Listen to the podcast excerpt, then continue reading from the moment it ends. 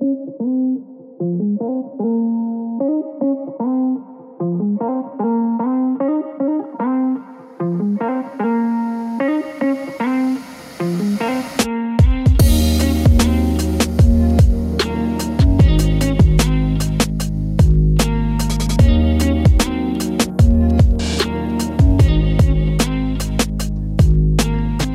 to Faith and Fable, pastoral podcast that discusses common and often controversial topics from a biblical perspective. My name is Matt Miller. I'm Matt Henry, and we are back with another episode on spiritual motivations. Um, as you know, this is a mini series that's designed to help you stay motivated to grow in the grace and knowledge of Jesus Christ. Um, it's really easy to talk about a slow, steady growth in your faith but it's a whole other thing to actually do this on a consistent basis. Um, and the reason is Satan doesn't want you growing. Uh, this age we live in is wanting you to conform yourself to it, and your own indwelling sin is also always pulling at you to go in a different direction. And so, what we're doing is we offer these small episodes as simply two pastors who want to help you all. Um, so use this. Uh, in fact, we'd encourage you to use these uh, episodes in discipleship situations or as a short term study with a group. Just play them and then open it up for discussion. They're, they're short uh, by per, on purpose.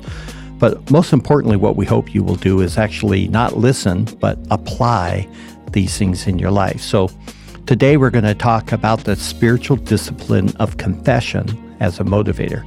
Uh, frankly, few things weigh a person down more than hidden sin, but also sin that is simply unresolved between you and another person. Both end up killing spiritual growth in a, in a moment. But there's also another aspect of confession as well, where you're actually simply acknowledging you need help or that you're weak and needy. And here, pride often becomes our enemy here. And we, again, uh, it affects our spiritual consistency as a result. So, we're going to just take a little time to discuss this idea of confession as a spiritual motivator. So, first of all, we're going to talk about confession in relation to sin, um, which is perhaps the one that people think of first. Yeah. Um, so Proverbs twenty eight thirteen says, He who conceals his transgressions will not prosper, but he who confesses and forsakes them will find compassion. Simple proverb, but has uh, big lessons to it and implications as well. Um, essentially, hide your sin, um, and you'll do nothing but harm yourself. And so the lesson is is simply you will not prosper. the The word here, though, is interesting uh, as it has the sense of advancing or progressing, um, which is the very point that we want to try and make. To confess and forsake, um, on the other hand, brings mercy and compassion. Um, and this is the part where we where we too often forget there's something good here in confession. We we see our sin, we see our shame, we see exposure, we see weakness. Um, maybe our reputation will be marred. We will recoil. We'll seek to do damage control. Uh, we tell ourselves we'll just do better. We'll work harder. Uh, but the problem is that the the poison still sits there, um, and so you could picture it like walking right up to the edge of a pool that you're terrified to jump into because you know so many things can happen. Um, but you forget that on the other side of of confession is compassion. Um, so you you forget, in other words, that your father is right there in the pool and he won't fail to catch you. Pretty good illustration. Yeah, huh? not bad. Thank you. Um, so confession is an act of faith. Um, it is acting in response to God's character and God's promise. Uh, it's it's hiding um, the sin. Um, in, well, hiding sin there is actually an act of unbelief. I don't think a lot of people think about it like that way, though. You're you don't want to confess, but com- somehow it makes you bad, right? Right. And it's like yeah. it's not like God doesn't know who you are. That's why Christ came. Yeah. Um, but yeah, and so we don't we don't look beyond. As I, I, that's why I chose that pool illustration when I wrote this because I was just thinking about my kids. Four kids, all four had to learn to jump into the pool.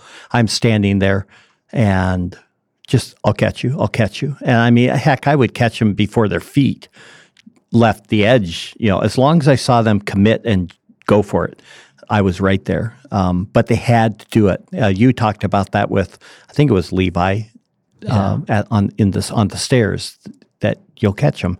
Uh, but behind it is they they they doubt Yeah, they're not trusting Your your- trustworthiness. Your, words. Yeah. Um, a second uh, text that we'll use. This one comes from the New English Translation.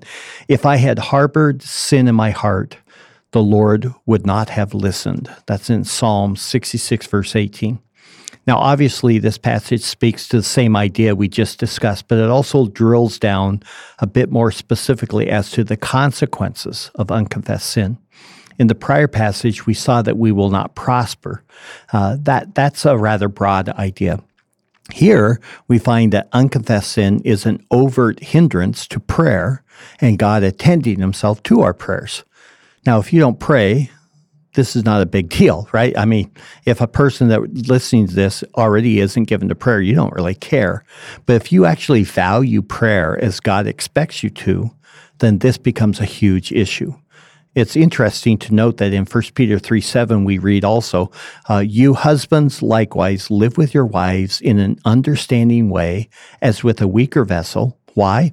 Since she is a woman, and grant her honor as a fellow heir of the grace of life, so that your prayer, prayers may not be hindered.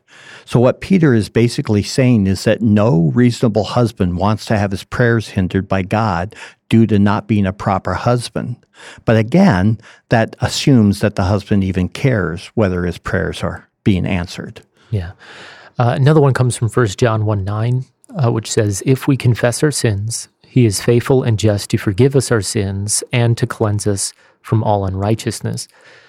So, here, the, the point to understand is this is not a one time event, but this is actually an ongoing reality for the Christian. Uh, we are to be in the habit of confessing our sins to God. And the simple uh, reason for that is because God is faithful in forgiving those sins.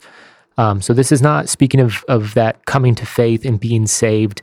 Um, rather, this is speaking of that ongoing cleansing that that's needed in your life. It's one of my favorite um, when when I, I teach the the Greek course. At the very end, you translate through First John, right.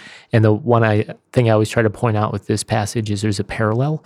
Um, he says two things: He is faithful and He is just to forgive us.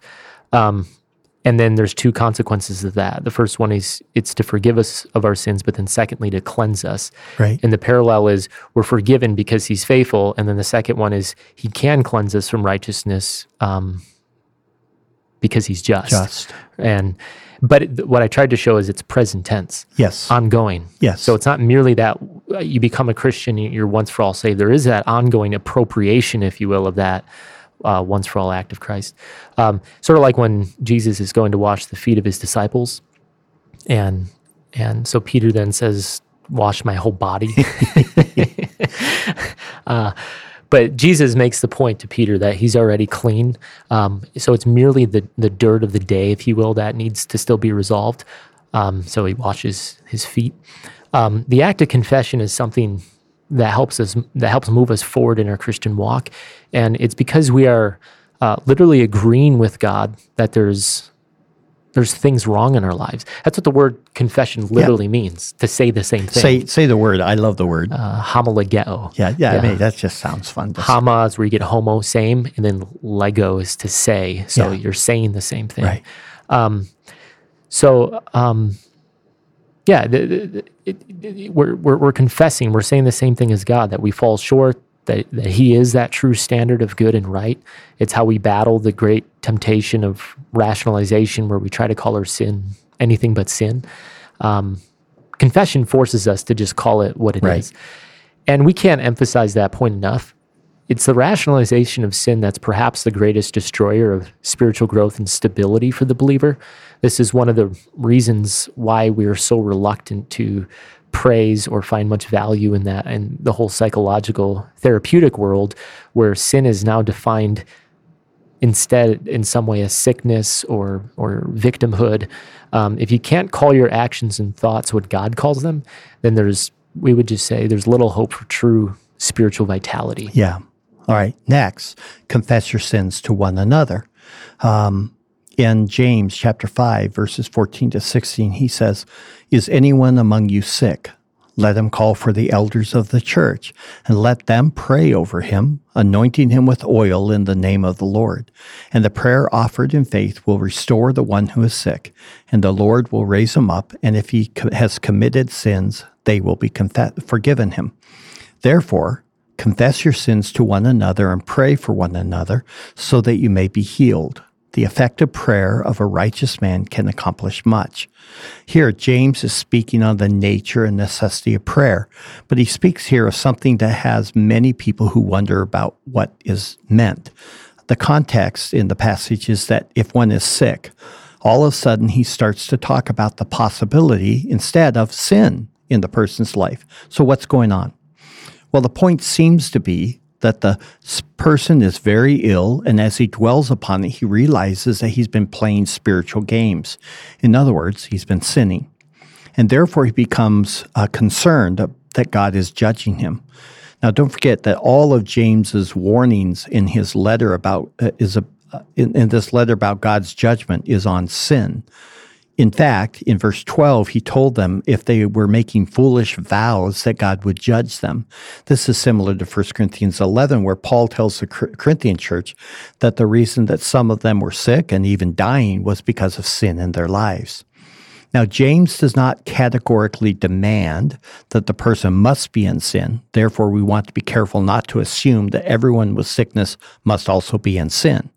For then we would be guilty of what the friend of Job did to him, uh, where, where they say, well, the only reason this happened to you is you must have done something wrong.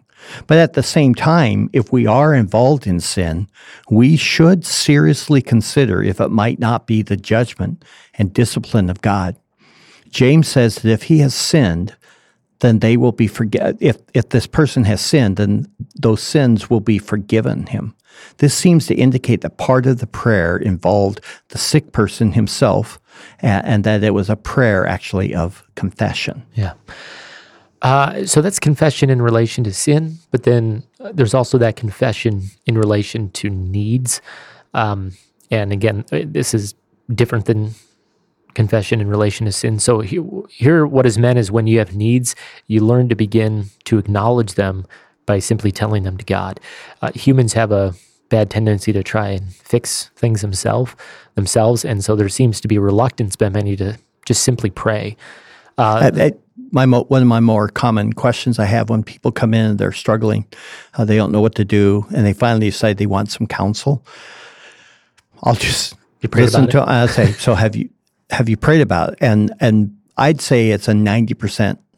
I mean, that's just me off the top of my head, but they give me a blank look. Um, no.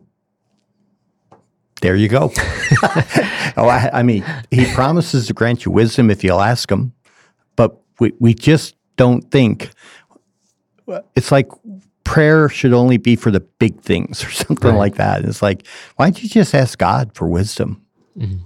What a, what a concept! In fact, I was I was just sick here for the last week, and I even stopped in the midst of all that because it was miserable, and I began to reflect: Is it because of sin? Is there things that I've been hiding? And so, uh, I ultimately concluded no. Um, but it's a good time when you're mm-hmm. just sicker than a dog, um, and you uh, realize, hmm. Yeah, God has a way of humbling. Oh, yes. Know? So he, he says in Psalm 18, verse 6 In my distress, I called upon the Lord and cried to my God for help. He heard my voice out of his temple, and my cry for help before him came into his ears. So here the writer is full of distress. So what's he do? He goes to God in prayer for help. Uh, it's not because of sin. It's, he, he doesn't know what to do. He's filled with worry and fear. How often do we fret and worry and fume over things that are outside of our control, but we do not go to God and confess that we need Him. So again, in uh, Psalm 120, verse 1, in my trouble, I cried to the Lord, and He answered me. Again, the context is dealing with evil people who are filling, filled with lying tongues. They're described as arrows and burning coals in his soul. And so he confesses his burden, not his sin, his burden and he confesses his need to the Lord. Yeah. And then in uh, Luke 11, 5 through 13, uh, we have these words it says, And he said to them, Suppose one of you shall have a friend, and shall go to him at midnight and say to him, Friend, lend me three loaves, for a friend of mine has come to me from a journey, and I have nothing to set before him. And from inside he shall answer and say, Do not bother me. The door has already been shut, and my children and I are in bed. I cannot get up and give you anything. I tell you, even though he will not get up and give him anything because he is because he is his friend, yet because of his persistence, he will get up and give him as much as he needs. And I say to you, ask, and it shall be given to you, seek, and you shall find, knock, and it shall be opened to you. For everyone who asks receives, and he who seeks finds, and to him who knocks it shall be opened. Now suppose one of you fathers is asked by his son for a fish, he will not give him a snake instead of fish, will he? Or if he is asked for an egg, he will not give him a scorpion, will he? If you then, being evil, know how to give good gifts to your children, how much more shall your heavenly Father give the Holy Spirit to those who ask him? So Jesus tells us to ask and to seek. Um, but to do that requires that you acknowledge that you have need. I mean, it has to begin there, right? Yeah. Um, so then he builds off that in verses 11 through 15 with with an argument with something known as, I mean, it's from the lesser to the greater. Um, and so a parent will give his child good things. Um, if, if they are given to do that as sinners, then how much more uh, would the Father give us the Holy Spirit to those who ask? Um, but when we do not ask, um, when we're reluctant to lay our burden down in prayer, we are saying in effect that God is is less of a father than even our own parents. Um, or if we had terrible fathers, then we're guilty of making him like those faithless fathers. So in in that case, we would tell you to first of all acknowledge in confession that you are guilty of making God into your own image. So you first confess your sin. yeah, right. So and then repent of that, right? Um, and then yeah, go go and just confess now what you need and ask. All right, so there it is. Another way we can be motivated in our spiritual growth. Um, and we hope that this helps each of you in some small way to continue the race that God has set before you, to remind you that you are more forgiven than you realize, uh, that we are all sinners who need to confess sin, so that we don't need to be ashamed to do so. And that as we confess both our sin and our needs, we will actually do it to our benefit.